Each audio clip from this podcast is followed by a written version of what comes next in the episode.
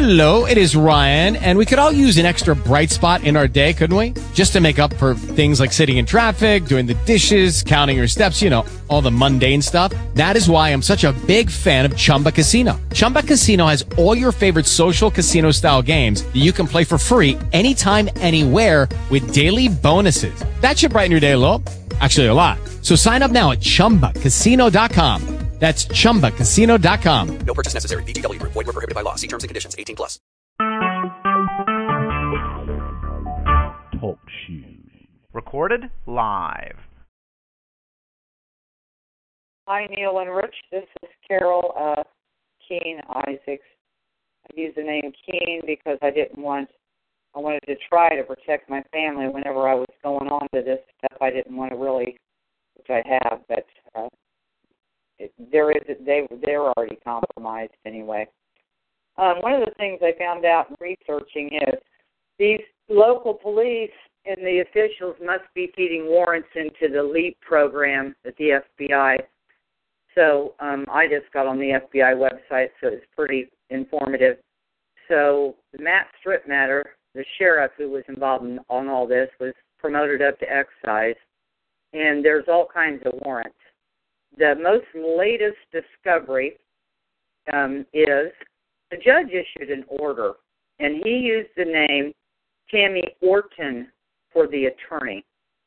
And he knew good and well what was going on. He also issued a code that has two meanings. One's to take away a child, and the other one's some kind of backdated Indiana code on a um, basically taking a foreclosure. Although the judge is trying to modify to his order he's ordered Rachel to pay taxes. So I've ordered the trans I'm ordering the transcript for that today. What happened was I went to to the courthouse the other day after I saw this order and got to studying it. Tammy Ortman, Tammy Lynn Ortman is her name. She's a director at Lewis and Kappes. These attorneys are supposed to use their license name. So, uh, for instance, her license name is MS Tammy Lynn Ortman and she's a director at Lewis and Kappes. Another thing that this judge is doing is he will bring in a lawyer under the lawyer's name, which isn't the license name, like it would be Andrew J. Thompson is the guy that we hire that we call doing something with the insurance on the case uh, um, Bank of America versus Regina Dance. I gave you that case number a while back, and I have it, but I don't have it. I, it, no, I don't have it today downloaded, but I can get it the summary. But today, what I want to do is I've got some things in Dropbox. I got the Pro edition so that I could put things in a folder and explain them to you, and that's what I want to do today. So this judge issued an order on 8-1 of 2014. In it, and I just found this Monday. In that order, he called. Uh, he said Rachel was to pay taxes under this Indiana Code 32-20-10.5 dash four point six, I believe. It has two separate meanings. It ties right into the legislative branch, um, part of the uh, notices they give under the National Mortgage Settlement Act. So they're doing a backwards mill, and I'll tell you how I know this. He called. Uh, he said that Rachel was to pay taxes to Tammy L. Um, to the clerk, who was then going to forward it to Tammy L. Orton at and it gave Lewis and Kappes' address or her then current address. So I thought, why in the world would he be doing that? And I know the system that Paul Stickle and all of them use, and the system that MetLife uses. They started the family reunion and started the family searches. Primerica owns Ancestry.com. FamilySearch.org is really a front for the Mormons, but the guy that ran that was Mark Hofmann and uh, he's in jail for killing two people. But he's also a master forger. He sold forgeries to the government, um, big ones. So he's a master forger, and he's the one that ran that. So anyway, this is the database they use, part of it. So what I did was I looked up in DocsPop Orton, and I thought about it, and I thought, well, let me go in here and look at these genealogy sites because it'll tell the address and everything. Let me see if there's a Orton that lives in Richmond. So I went under I went under L uh, I went under uh um, Tammy L. Orton, and, and no solid hits came up. But then I thought, well, I'll just take the first name off. So I went under L. Wharton, and bam, right off the get go, Vicky Joe Lorton Olinger. Now, there was a foreclosure that happened at 2218 Northwest H Street, which is not very far from Rachel's house. That foreclosure happened on February the 6th, 2008, is when City City Financial took it over. Um, there's there's uh, evidence that Charles Hyde and uh, Judge Horn involved with these people, and so what he's done is he did a secret kind of name thing they do to bring in the redocket, and it said her then current address, which means now a director of Lewis and Kappes law firm isn't going to move, so what he's done is he's wheeled in this other property, and it's it's for sure. I went to the courthouse the day before yesterday, Tuesday. Went to the courthouse. First, I went to the county records and pulled every single bit of that property, everything done on that. Looks like First Richmond Bank's involved and HS um, Beneficial. So they didn't do releases, even though they're foreclosing. The CitiFinancial was foreclosing. The firm Foutty and Foutty, who's the one that came after Rachel and is involved in Rachel's case, uh, actually bought the property. They don't have the name listed, but they have the phone number of the buyer listed. So the firm that foreclosed went after them. They did a um, affidavits and everything. They didn't serve either one of them. They went to put it into the address, and um, it's so it's it's uh, Robert A. Olinger and Vicki J. Lorton Olinger. There's so I suspect Paul Stickle and all them stole their identities or pulled their house and his land contract. They had the state of Indiana in there too. So what I did then was I looked. The addresses were Newcastle and Indianapolis and Richmond. So the the phone number though was a two one nine, and that's what's interesting about FamilySearch.org. They're doing something with the debt collectors in the prison system. So they'll cross people's phone numbers. Like for instance, I get calls here all the time for somebody named uh, um, Robert McNutt, and he's tied to our old phone number, and he's tied to the warranty. He's bought a new washer. I couldn't even get the warranty because he had our number tied up out at the uh, Lowell's department store. That's another thing I do need to send you. I'll try to get it right now because in that warrant database that uh, from DocsPop, there was a, a number. So I did a, a deep web search on that where it just goes down in deep into the pages and it pulled up an Excel document on all kinds of department stores with these various numbers and things in it. So I'll send that to you.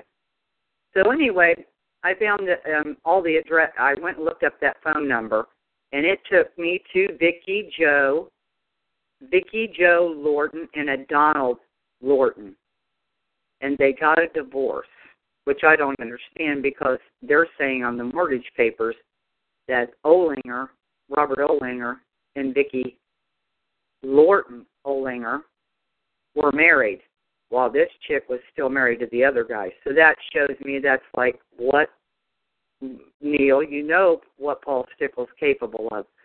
So here we let this guy loose thought they solved you guys we thought we solved the problem with Kathy Puckett. The problem just persisted. Um, Abstract's title of Richmond and Freedom title. Um, the title companies are involved because they'll they'll share the work. Not only that, the court is redocketing these cases behind the scenes and right under somebody's nose and thinking that nobody's going to catch it. So I went up. Uh, I went to the land records office. Then I went up into the court records office. There was a lady there named Debbie Lynch, and I told her that I, you know, I wanted to see it on the computer. There's a pub, two public access computers. Well, I didn't know it. Judge Horn's clerk was down there, the one that does the transcriptions. They were getting rid of all kinds of documents too. They had all kinds of files out. I told her I wanted to see on the computer. Um, could she help me? And she said yes. Of course, she had to have my license, um, which is a B felony to let anybody look at your use your license. But they're entering license numbers, which makes me leery. But I gave it to her. And I told her I wanted to see the file. So she said she had to go ask if I could. So she came in and she goes, I have to stand right here. I can't leave your side if you look at that. So I looked at it. I said, I just want to inspect it. So I looked at it and I said, I want copies of everything. And can you go check to see if I can have copies of this? She goes, well, it's going to cost you. And I said, I understand that. I want, I would like copies of this because I know this is the one the judge is tying the case to because of the way he did the name Tammy L. Orton, O R T O N. It's O R T M A N. Is Tammy Lynn Ortman's name, and he knows it. This is the same judge in the same order. Rachel's name was spelled R A C H E L L E, then R A C H A E L, then R A C H E L. And in Docs Pop, all three of those names, even though some of them are closed, are open. And the R A C H E L, Dickey, that he said was to pay the taxes, is the one that's tied to the criminal case that has been closed since 2000, where Rachel beat up that girl over some stupid boy, and she was stupid for doing that, but she paid her fine. She was on probation, and it's over with. Except when I opened it up, it had 4924 U.S. Highway 35 North on it, which is the state split where they messed with that land patent under Tony Bond, and that that is tied to the mortgage of the 4393 U.S. Highway 35, one of the original three properties. So when he's saying Tammy Orton to this other address, I know what he's doing. So I and I also when I looked at it, the deed was dated February 6, 2007. Now there's a year redemption, so on on the property card it's showing February 6, 2008. That is one day. That's the, an anchor date. February, um, January 21st of 2008. Rachel went in to buy that house. She made a um, offer, but it was actually a purchase agreement. Tim Moore, the real estate agent from Lingo Real Estate, told her, "Hey, he didn't accept the offer." So she told her she'd have to come back in and fill out another one. So she went back in on February the 5th and made another offer slash purchase agreement on improved property. She he didn't tell her that he was going to copy January 21st, 2008's purchase agreement and make two and run that one and those two in the February 5th purchase agreement complete with promissory notes in unison behind the scenes behind her back.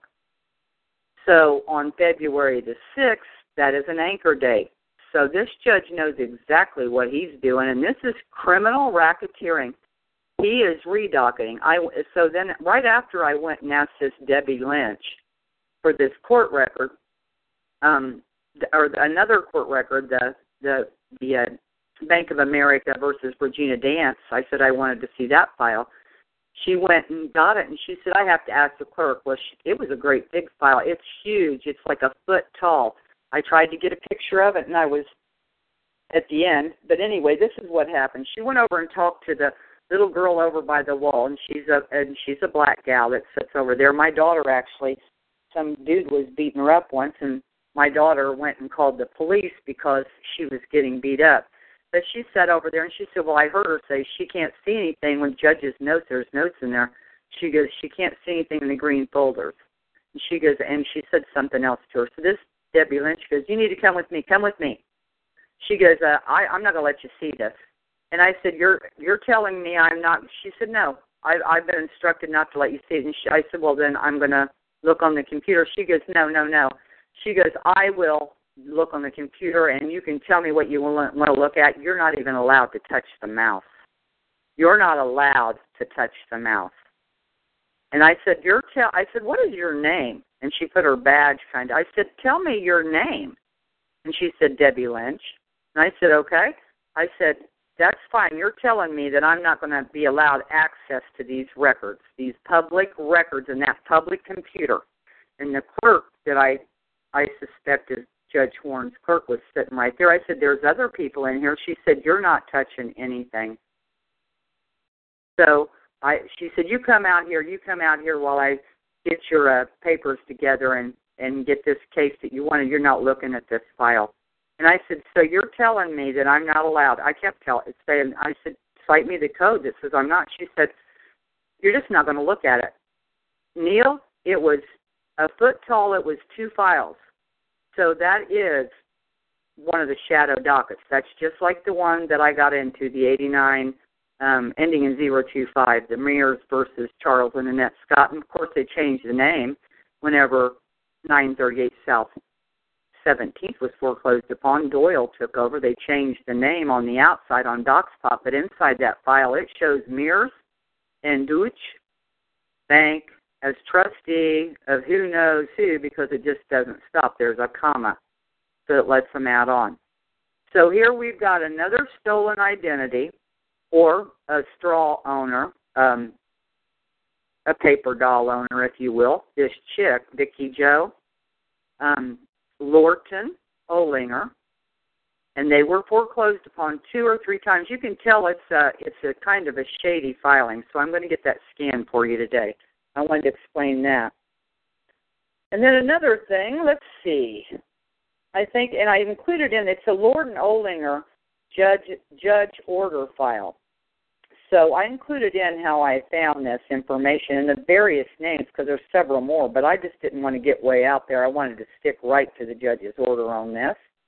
Then I included the Diddy court case, so let's go into that. I tried to put it in order, but it kind of fell out. So I show the 921 2012 U.S. Bank files wrongful foreclosure, um, and that just shows what they filed. And then I showed Rachel's initial answer, 10-20-2012. Then I show Rachel Diddy's motion to correct Exhibit 2 and add the affidavit, which, by the way, the judge said that the Exhibit 2 could be um, corrected because what we did was we put in the mortgage that uh, the mortgage that was in that um, Tim Morris file. But the judge denied. He didn't say he denied the affidavit. He just said that Exhibit 2 could be corrected, and the affidavit was just sitting there. So on 12 28 2012, Rachel filed her answer and her counterclaims, admissions and denials and counterclaims. And in her admissions and denials, she put her counterclaims. Then she got more specific with the counterclaims, and she included the affidavit in there and the MetLife data and all that. So that file's in there for you to review if you want to. And then, of course, then we get this attorney in in uh, March, uh, around March 2013. We get this attorney, and he enters an appearance under a totally different address down in Lawrenceburg, Indiana, and he spells the name wrong, and he wouldn't correct it until um, August. Uh, August of two. He and I've got several emails. I didn't include those, but I'm just telling you that I have those where I'm telling her, the secretary, have him correct that file. He has the name spelled wrong and he has the address wrong. So this address is tied into because he knew what he was doing, and it's been foreclosed upon too around the same time, various times. It looks like that lady died, and it's a house worth a lot of money that's tied to a house, a trust in Cincinnati. It's tied to the uh, Treasury or the tax collector down there, and something about a uh, corporation out of Texas. The tax the tax collectors, I think what it's called, it's in Texas, though it ties to Texas. It's a lawyer ran association.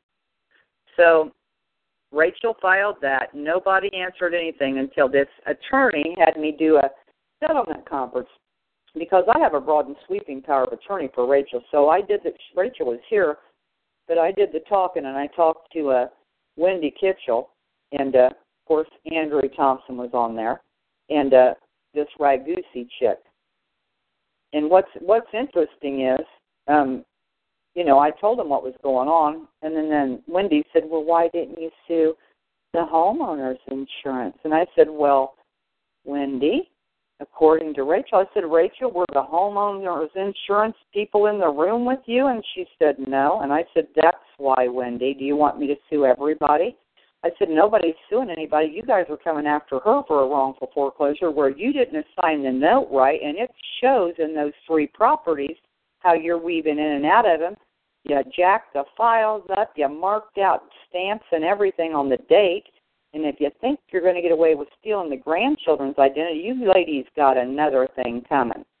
So then Andrew Tom's like, now Carol, um, just I said no, Andrew this isn't going to happen. And the way they're acting right now shows good and well they don't even have a bit of a conscience about what they've done. And I said, the fact is, Rachel's been paying U.S. Bank all along, and she was paying it when they foreclosed too. She was not behind. I'm I'm glad that they foreclosed in a way because she would have never known.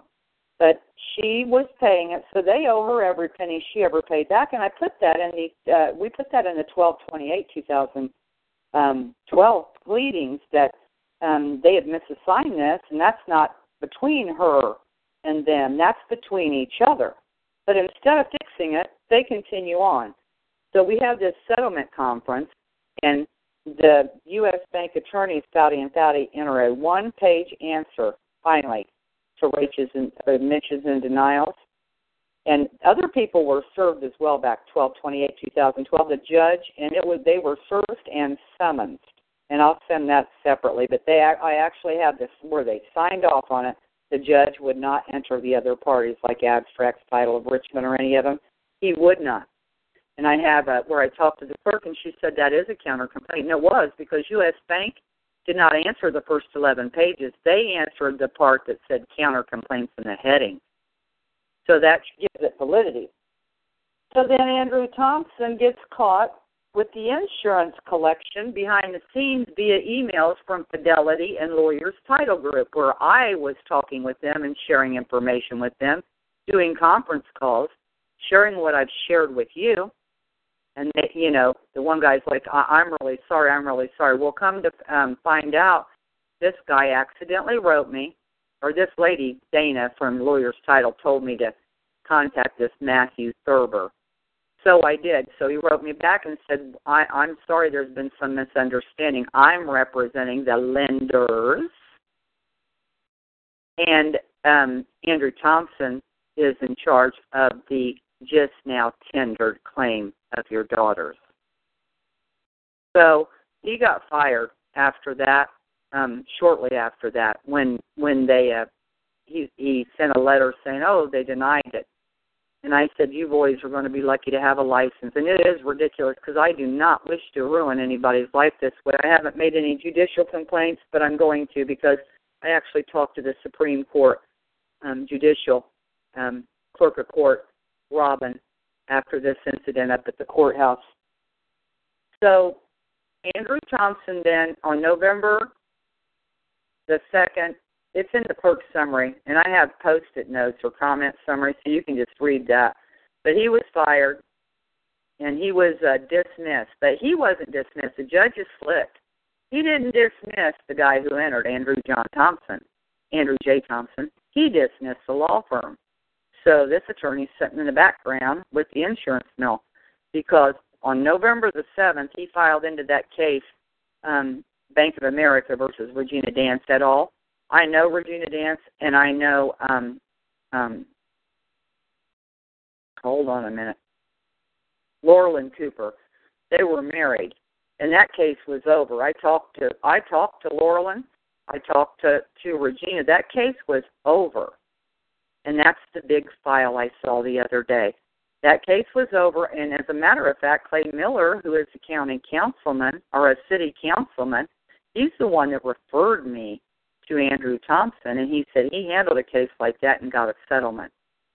So that case was over, and and and Clay Miller, the common council, who I he said he he wrote right on the referral. She solved the case, something about identity theft. She just wants it dismissed. We tried the whole time to just get him to dismiss it since they didn't answer. He wouldn't do it because he was running the mill.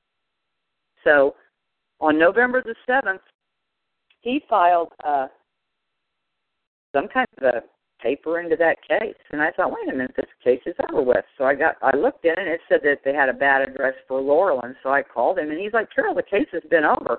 Let me, let. He goes, well, go ahead and call Regina. See, and he gave me the number. He said, go ahead and call her and see what um she has. He goes, that case has been over, and uh so I knew that him and the judge were committing yet another crime on a shadow case, or a redocket, if you will.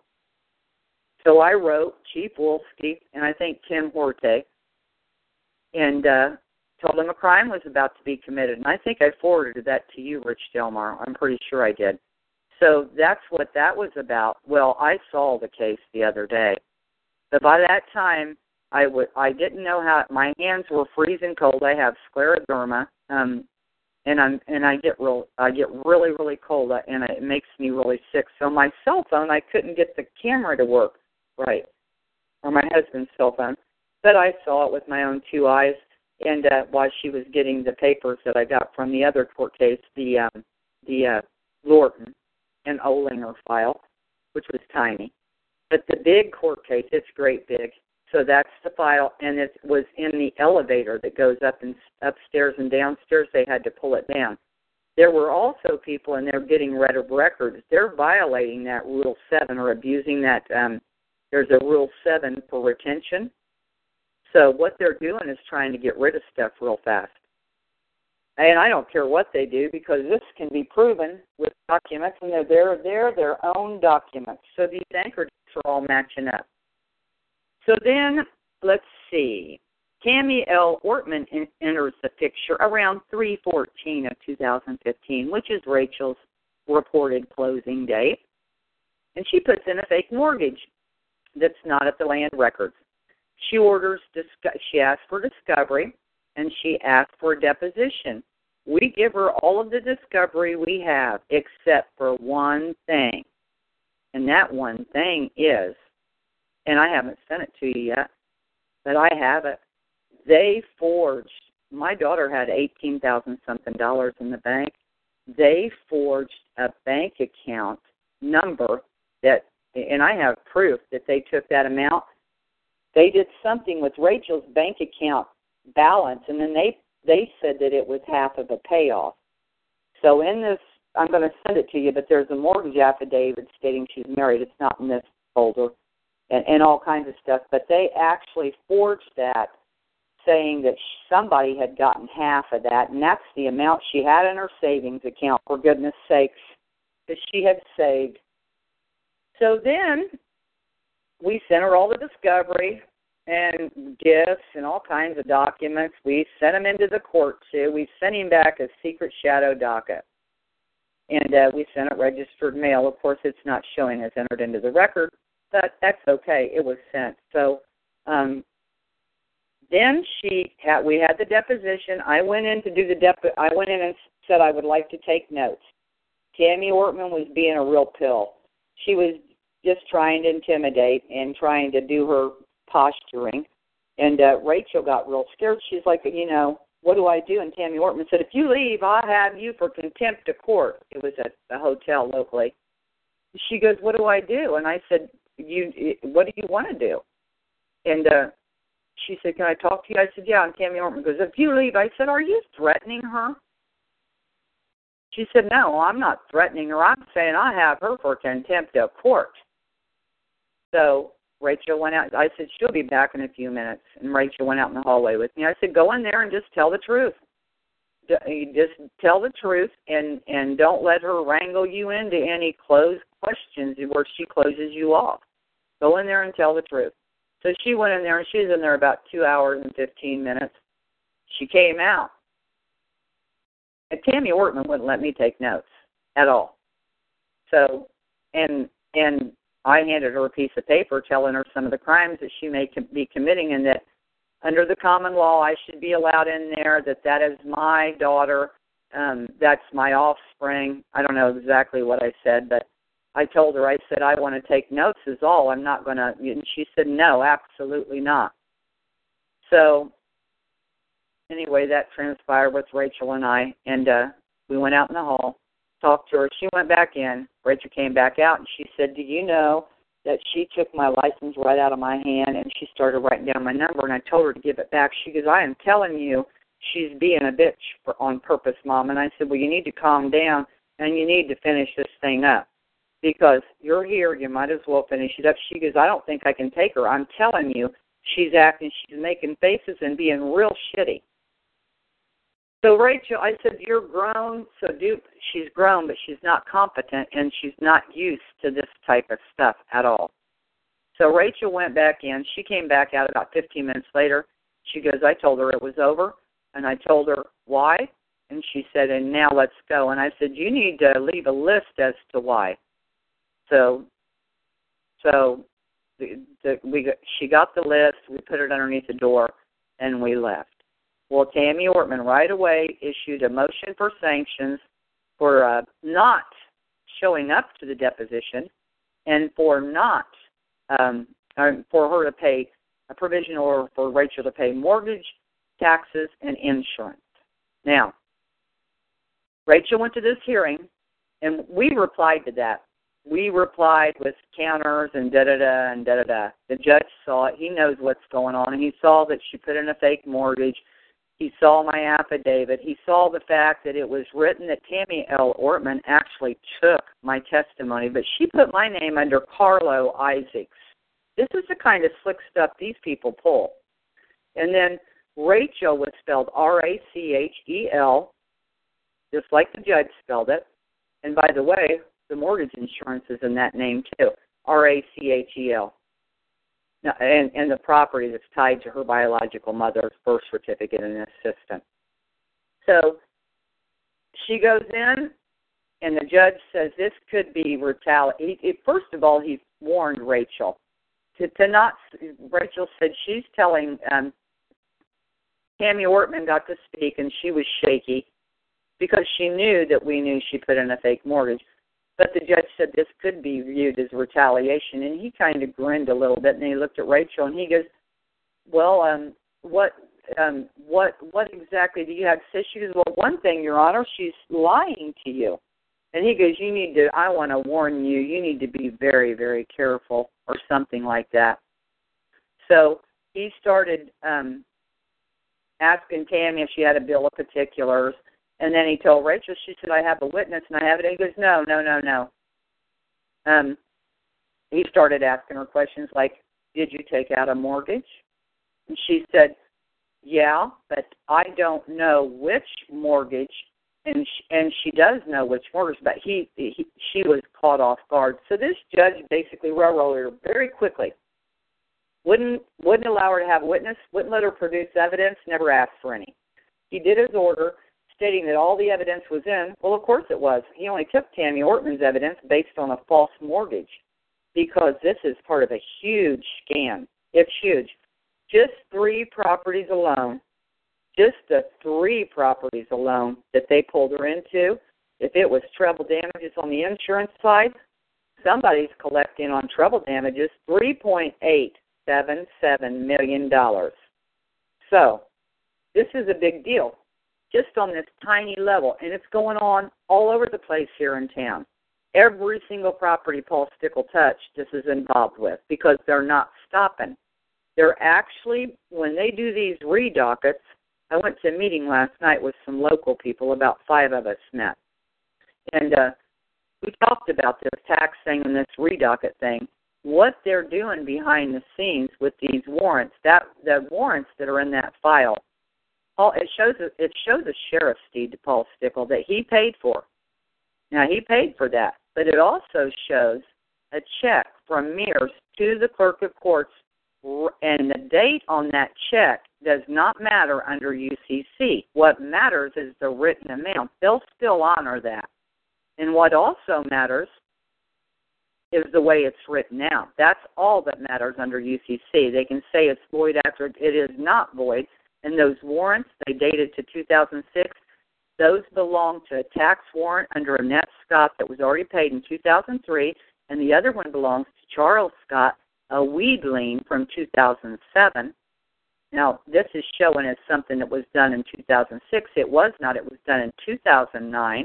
And if you take the, that tax warrant uh, price and that weed lien price, and you take one dollar, which is what the recorder charges to record a deed over there, uh, that's the exact amount of those warrants, and that is the exact amount of the uh, check they collected from Mears based on false warrants, and the transaction happened around April 2009. So it happened in 2009 when 938 South 17th sold. This is how they do the judicial mill. This is a judicial foreclosure state. So behind the scenes, they're taking an interest in the property or claiming to and actually collecting taxes. And Rachel, by the way, was charged uh, an ungodly amount of taxes. I have proof that all of those, all three of those properties, if not all four, were all paid in 2008, and Jennifer, the the Treasury clerk, said he had a lot. We had a lot of problems with uh, Lingo being back behind on taxes. So the tax scam that they're running is something else, and the same thing happened on this new property that's coming in, this 218 Northwest H Street.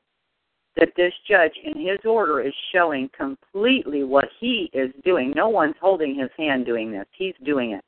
He's naming her different names, different spellings, and then he's actually pointing to Diddy in in, in uh, quotations. You go into DocsPop, who is uh, Roy Ontko, and I sent information on him. Go into DocsPop. It shows three open cases. The latest one that was just filed, and Rachel doesn't even know what it's about, is for the uh, third name because they have to have all three names in the system so they can run the mill and tie these funds through that way. And that's exactly what's going on here. So that's where we're at now.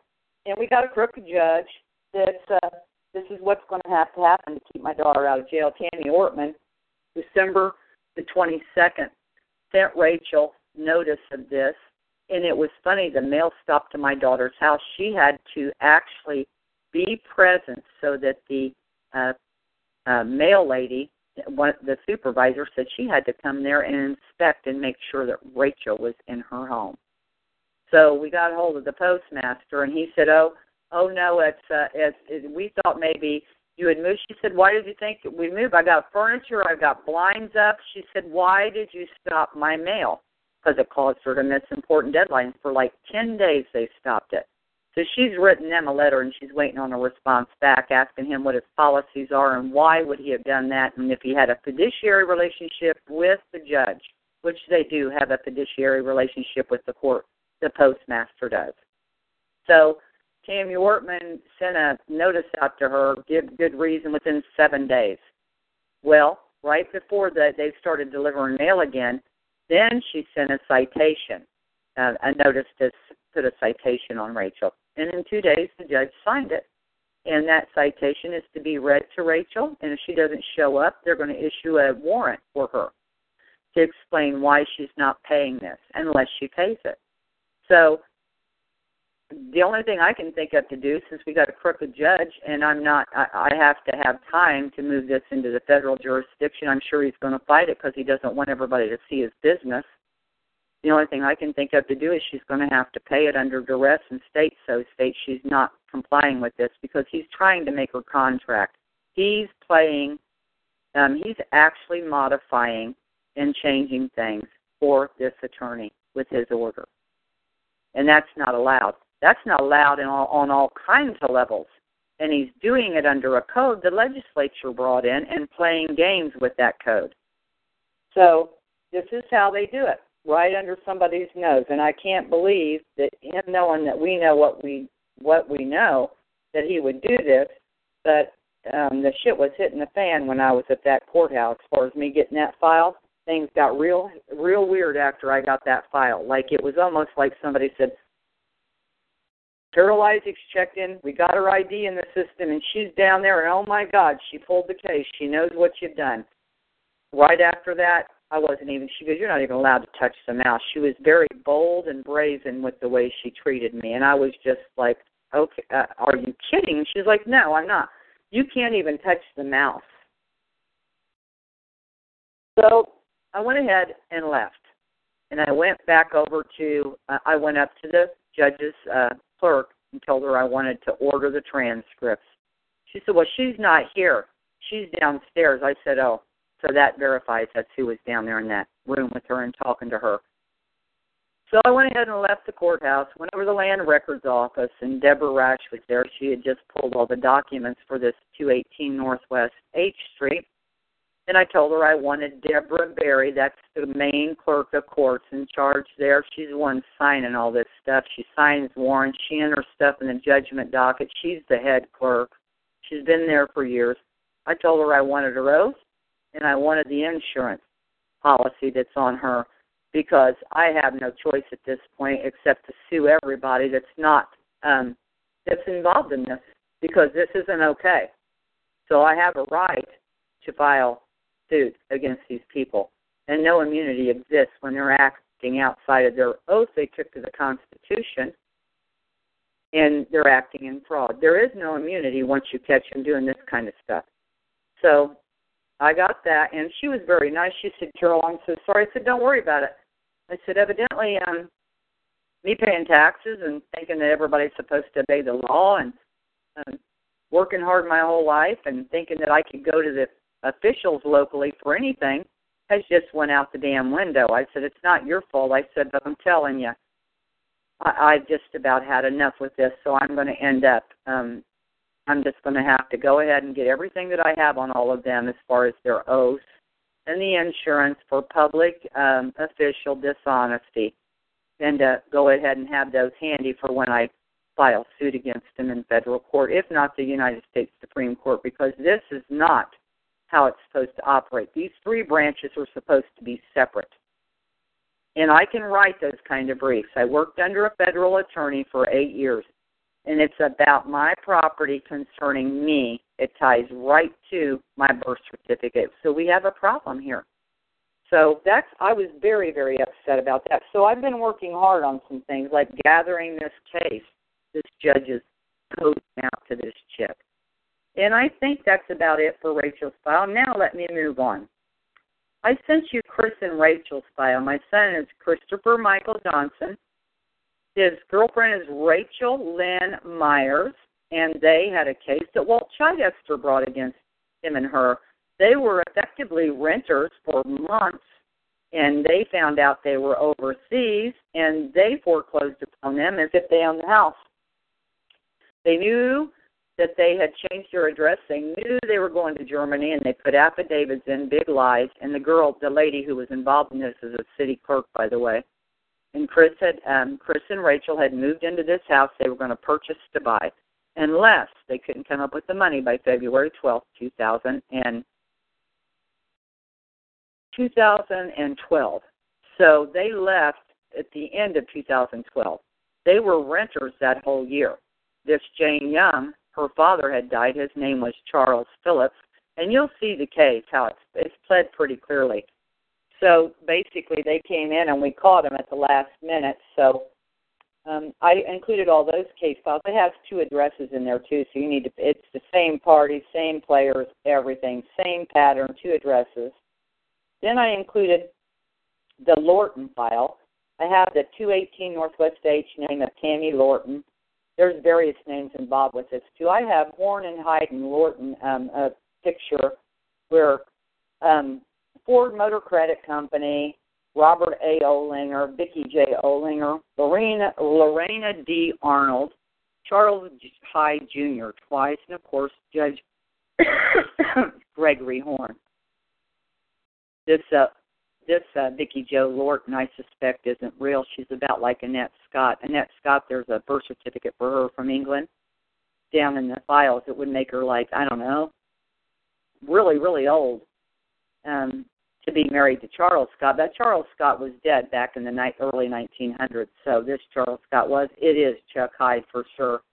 Then I've got the phone number. How I found the phone number, and then I have their how they're combining the cases and just various documents about that. So that'll be interesting to you, I think. And then I have, let me go first to the separate files. I have separate documents. I have the property card for 202 North 16th, which is where in the uh, um, Mears versus Charles and Annette Scott is where they sent. That's the actual address under Annette Scott. Charles Scott doesn't have an address because he's Chuck Hyde.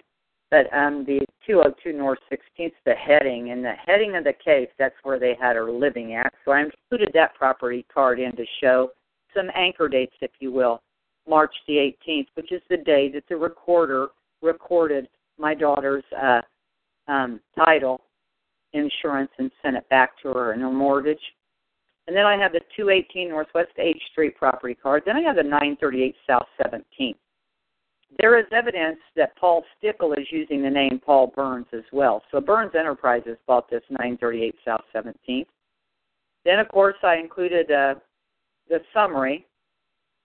That's the same thing as the B file I sent you earlier. And then I included some conflicts with the lawyers of Abstract's title of Richmond I included a convert event when they convert these parties and the clerks quote some of their language. I included the David Coop land patent I talked about um, from the GLO records that matches my daughter's case and the session number. It's just a screenshot. So I just wanted to show you that you don't have to vet that out because I'm not lying to you. This is the truth. You can't make this stuff up. Then I got U.S. Bank applying the payment on 4 7 2008, right after um, um, they redo the loan. They apply a payment and they charge her a per diem, which means she was already in foreclosure, and they reapply the loan all over again. So I include that. And let's see, new scam fraud in the court. And let's see what this is. Oh, I have what the recorders have filed. Um, the actual recorder, what she's put into her case summary on Rachel's case. They've left all kinds of stuff out, and you can see the way they're doing the names in the system. And I'm sure Rich is an attorney; he'll know what's going on with this. So they're doing that the kind of little games that they're playing. They're not entering things properly, and like Rachel's affidavit, yeah, there was there was a mention that we did a motion to add it. Of course, the judge just added a corrected Exhibit Two. So what I did, twelve twenty eight, I had Rachel include that affidavit. It is in compliance with Federal Rule eleven and local rule as well.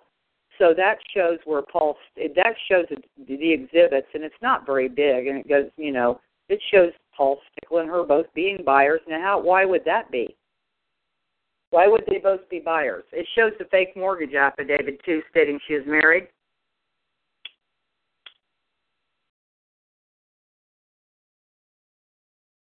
Now, Paul Stickle's address. I wanted to give you his new address. Isn't that lovely? I have his new address. So he's working at Camper World, by the way. So he likes to post on Facebook, and I'm friends with his wife. She seems like a nice girl. She uh, she had thyroid cancer. Um, so he's dating a state court judge now, and uh, you know his old girlfriend's in prison. I don't know what that guy's got, but I think he's creepy looking. So now I'm going to go to. Oh, I've included in the. Uh, you're going to like this. Um, I included in testimony for MetLife, but I included in my family Coop. I am Carol Lynn Coop. That's my birth certificate that the state of Indiana can't come up with. One of the things I noticed about the IRS special agent, she said, do not. Um, I had called about something. She said, do not call the state of Indiana IRS because it's being investigated. Now, Kathy Cox said that. That was in 2014, the beginning of it. So so she didn't want me contacting anybody in Indiana concerning any of this because they were looking at them. So the the Indiana guy in charge of the the IRS, she did not want me to contact him because I did, and she said, "Do not contact him because you don't want to talk to him. There's a problem." And let's and I have phone records that you it, I have them or you guys can pull them or whatever that shows where they called me from Ogden, Utah. Now the IRS criminal investigation unit that called me though was a girl named Nita. She and it came up private like yours does, Neil. She said, uh, she's a grandmother and mother too. She said, "Girl, I'm sending this to three different departments. This has been floating around here for a year and a half, and this can't be happening." Then I said, "Are they? They're avoiding taxes?" She goes, "Not only that, they're colluding with others." She said, "So there's three different places I'm about to send this to." So I don't think that these federal investigators would be telling me that if they weren't trying to do something. And I think they're being blocked, like Kathy Cox said in March of. uh No, it was actually the end of February, first of March. She said somebody got into my IRS whistleblower claim, which I sent to you guys, and they had basically tried to shut it down. And uh, I noticed that later on that they sent me a letter saying thank you and that I was um, a claimant and now the intervener would be taking over, which is under Circular 230, which is attorneys and accountants working for the IRS. So it looks like somebody's hijacked the whistleblower claim, huh? And it's a pretty big one because they named that MetLife. But what was done was an L1 or an L9. So I noticed that in the LEEP program, um, on the on in the public access, the LEEP the LEEP program has those kind of forms in them. So something's going on behind the scenes, Neil. Not only that, there's evidence of warrant fraud on my grandson who just turned 18.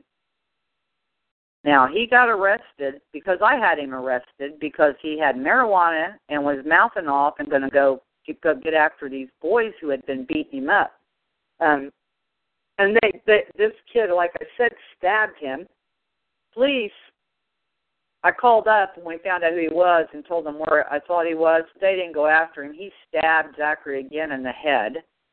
While he was in jail, he got hold of a cell phone, and uh, evidently Zachary went to a, a friend's house for um, pizza party or something. And these were old people. These were nice people in a nice house. They were like in their seventies. Zachary goes down the basement, and there's two grown men, at least at least two grown men, and the rest of them were underage, like Zachary. They beat him with lead pipes and guns. He had welts all over him. He's like, I can't call the police.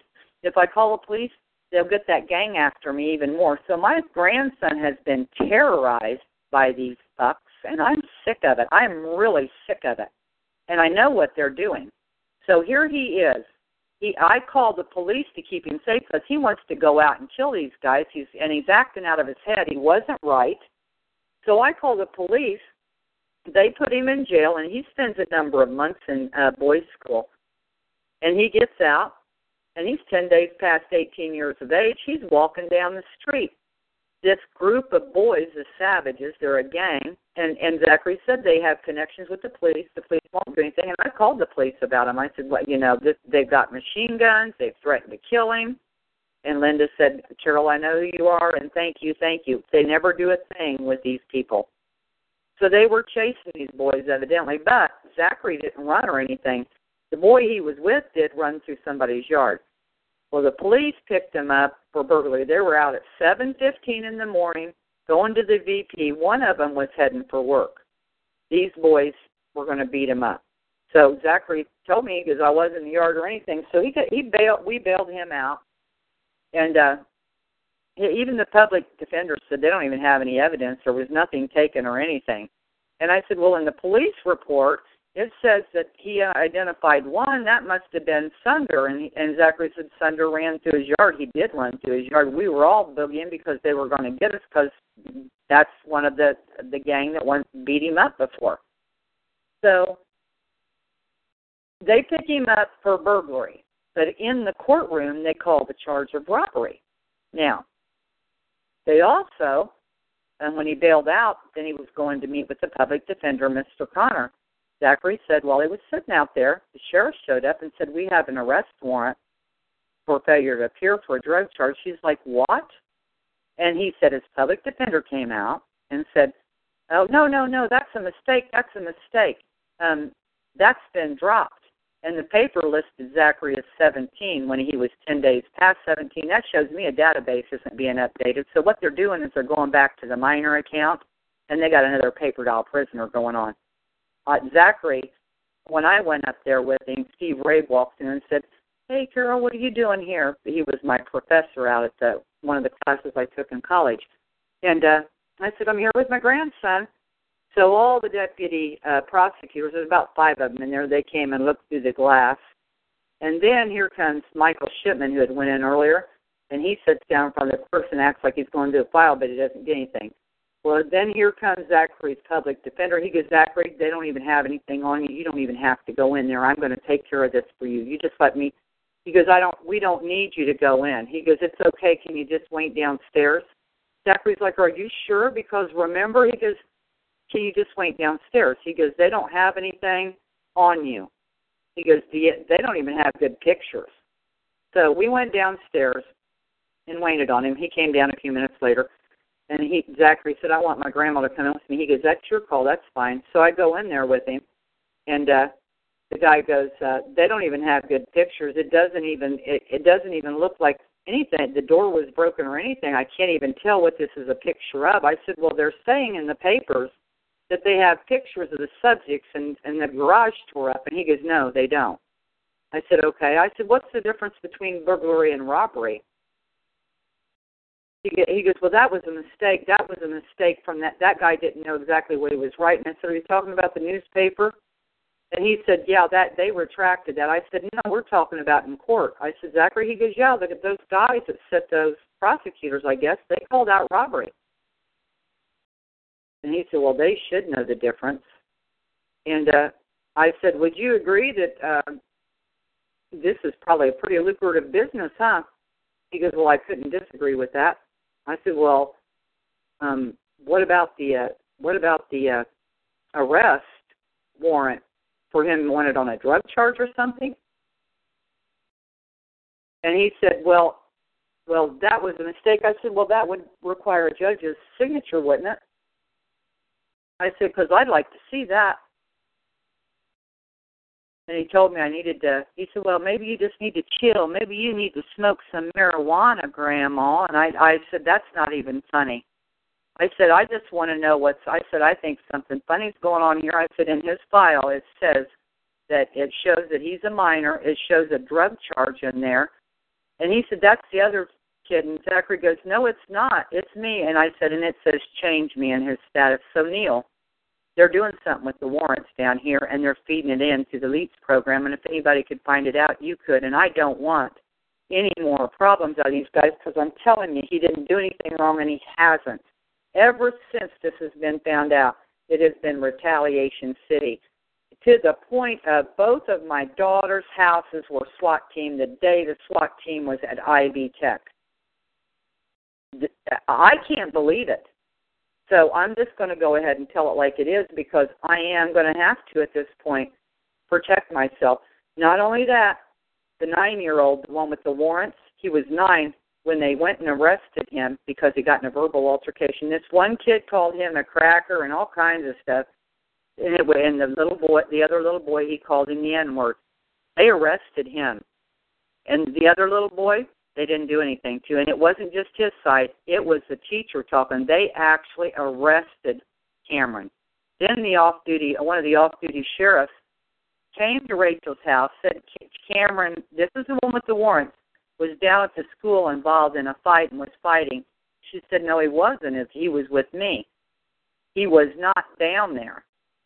So he said, I think I smell marijuana, don't you? And the guy goes, No. And he goes, Well, I think I do. And she goes, Hey, you can come in here if you want. We don't have any marijuana here. You're welcome to come in. He goes, No, I don't need to. But by golly, he wrote it in the report. So we went to Misty Hollis with that and told her about what's been going on. My daughter's taken her two boys out of public schools because Ron Cross runs the public schools. He's the attorney for the schools. So uh, it's nothing but harassment and I understand. I called the police on my grandson, for goodness sakes. I want my grandchildren. I called the police on my son when he was 14 for stealing because he stole. I want them to be law abiding. But I don't need the police helping this thing along by building more fake warrants and thinking I'm not going to catch on to it. Because I, I'm telling you, they're doing some changes here. I can't get hold of his minor account, but I bet his mother or he can, and they've got the originals. I haven't even looked at that yet, but they're tying him back to when I had him put in jail. So it looks like Zachary Ray Nethery, that's his name, is a Zachary Ray Ray now in the DocsPop system. Or it's under his minor account since the paper um, listed him as such, as a, a minor, and then they stated how they don't typically put minors in the paper. So that's what's going on with my family. And I think that's just some of it.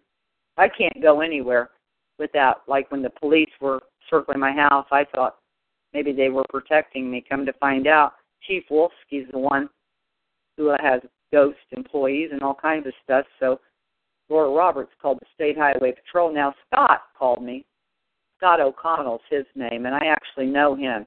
He called me. I forget what it was about. It was about something him and I had worked on before. I think a murder down in Connersville. Somebody told me that they knew where that young girl was, Sandy uh, Plum girl, and uh, told me and a friend of mine when I worked out at Hills, and we talked to him. So he called me just to ask me how I was doing. I said I'm doing okay.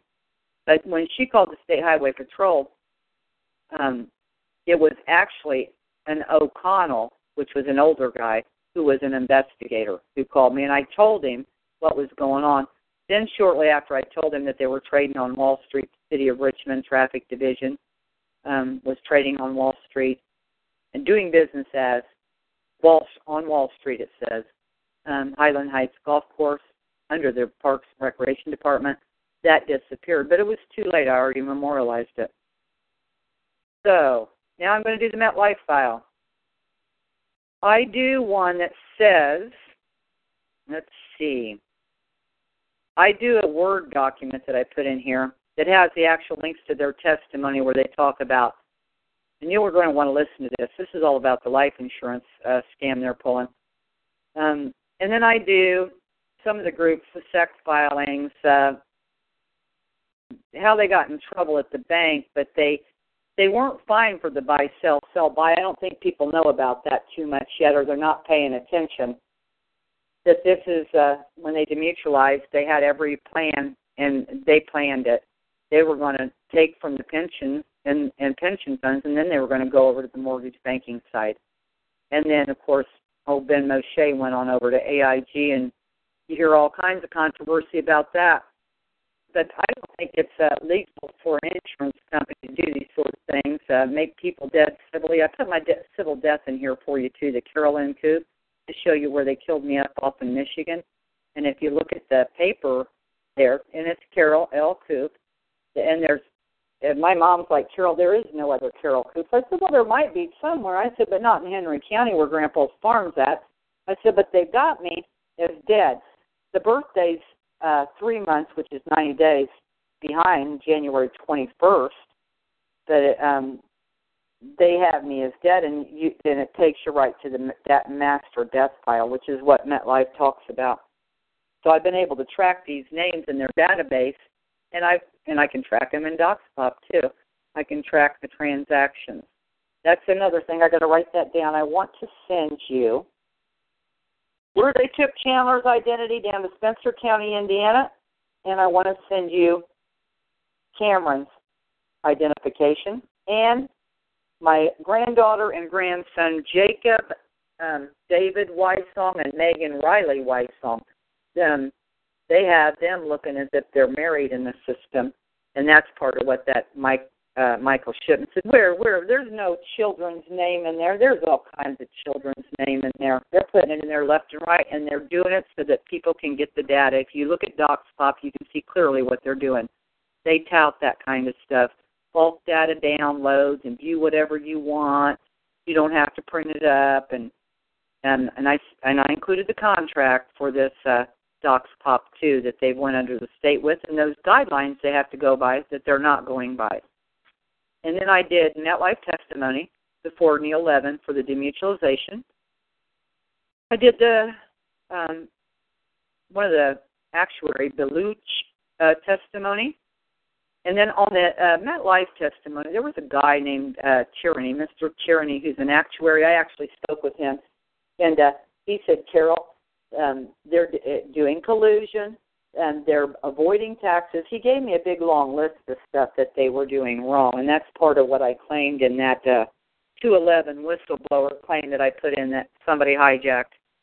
Well, whoever hijacked it, maybe they can go ahead and kill them like they're killing the rest of the whistleblowers. That more power to them, they can have it. But I'm just telling you the facts of what's happened, and it's not coming from my speculation. It's coming from um, IRS agents and people in some form of authority so I'm not lying about this. And I think you'll just go through there and just check it out. It shows all different kinds of stuff on the MetLife, and I think I'm almost done. I bet you're glad. Let's see. Got to. Oh, okay. Oh, the uh, property. One more thing. That property that ties to that criminal case, this little mill the judge has got going on, under this Orton, and uh, the spelling of the name Rachel R A C H E L that ties to the 2000 case, that 4924, the Common Council member Don. Um, I have to remember his name. Well, I'll find it. Anyway, he was a common council. He's a common council member now But he's the one that owned the property when all that was going on. I found that the other day too. So, um, they, he and he owed a bunch of taxes. So they're using this for a tax scam, and it ties into for sure Allen County.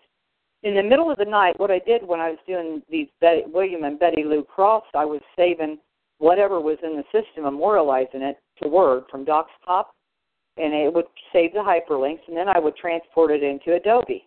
And I'm pretty sure I sent you all that stuff.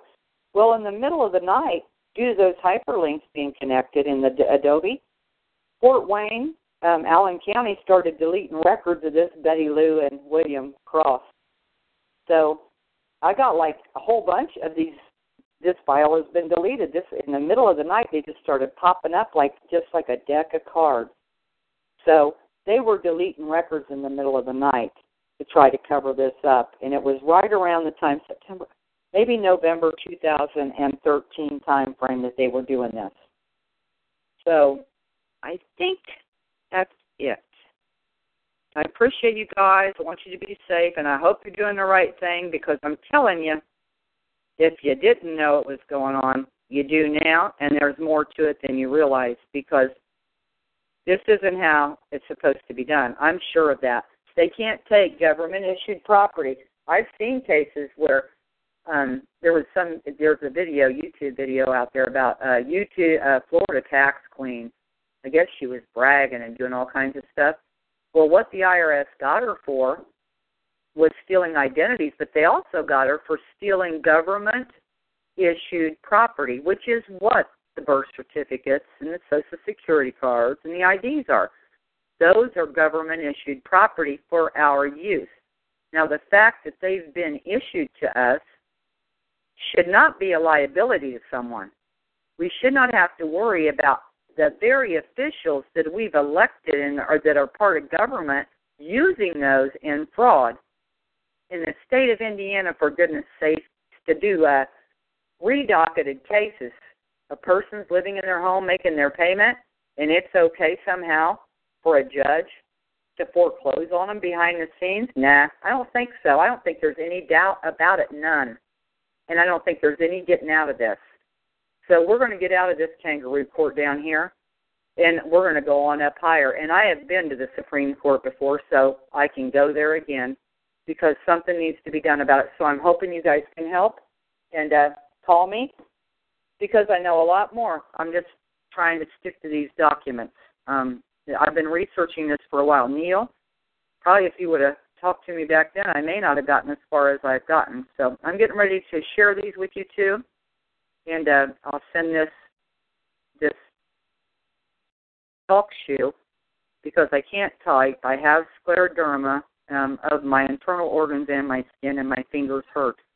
I've been working very hard, um, and uh, it, there is uh, no cure and and uh, it's my immune system attacking my body, so I get real cold. So I'm going to go ahead and get this finished. Thank you guys, and uh, let me know if you need my help in any way, shape, or form. I'll be sending a little bit more, but I think this is the bulk of it pretty much. And I've shared everything I got with you. I think that that even that bank account thing is in the photo scan. So um, one of the the files that has all of the uh, color things, but I have the actual proof of what they did and how they did it. And it was that Jessica McGuire, the loan officer. There's only one loan that was signed, and it's for the wrong amount. Um, U.S. Bank came in after, so that shows proof right there. It was for sixty-seven thousand three hundred and excuse me, eighty-three dollars, and U.S. Bank's coming in for the February fifth amount and then this judge is trying to take it to the other case, and it's evidence they were like Laurel and Hardy bumping into each other in the clerk's office the other day when I was getting that file after I got it. They were all hurrying around like bumblebees, like, oh shit, she's got the file. She knows exactly where we're going with this because I do, and it goes in and out like this. And when you hire a defense attorney, he does things like file a debt in an already dead court case for a hope fund or a TARP fund and they did a whole bunch of times in that case with that Regina dance.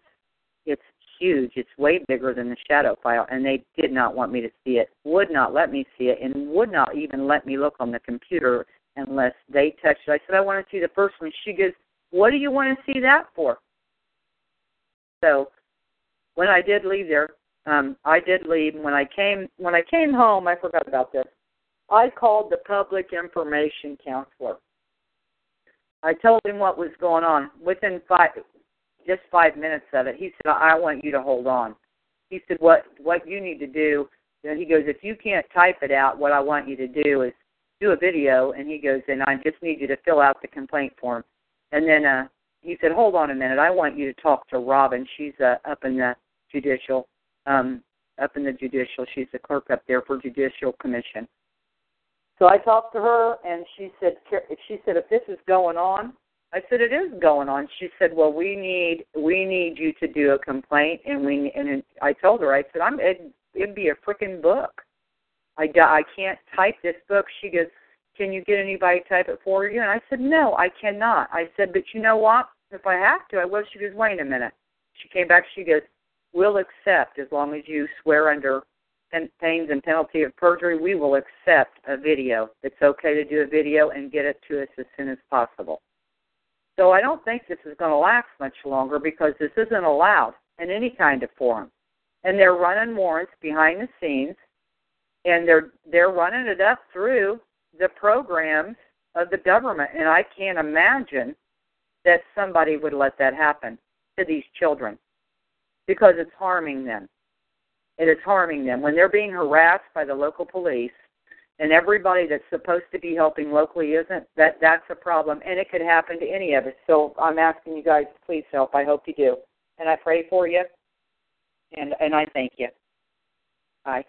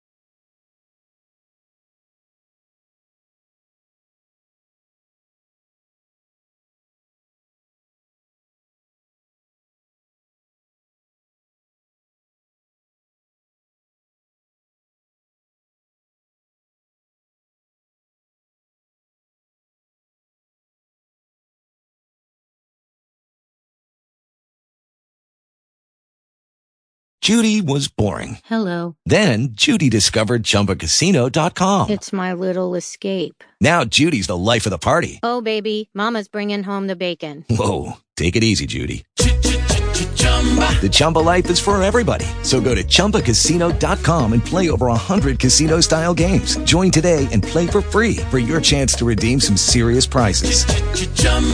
ChumbaCasino.com. No purchase necessary. Void where prohibited by law. 18 plus terms and conditions apply. See website for details.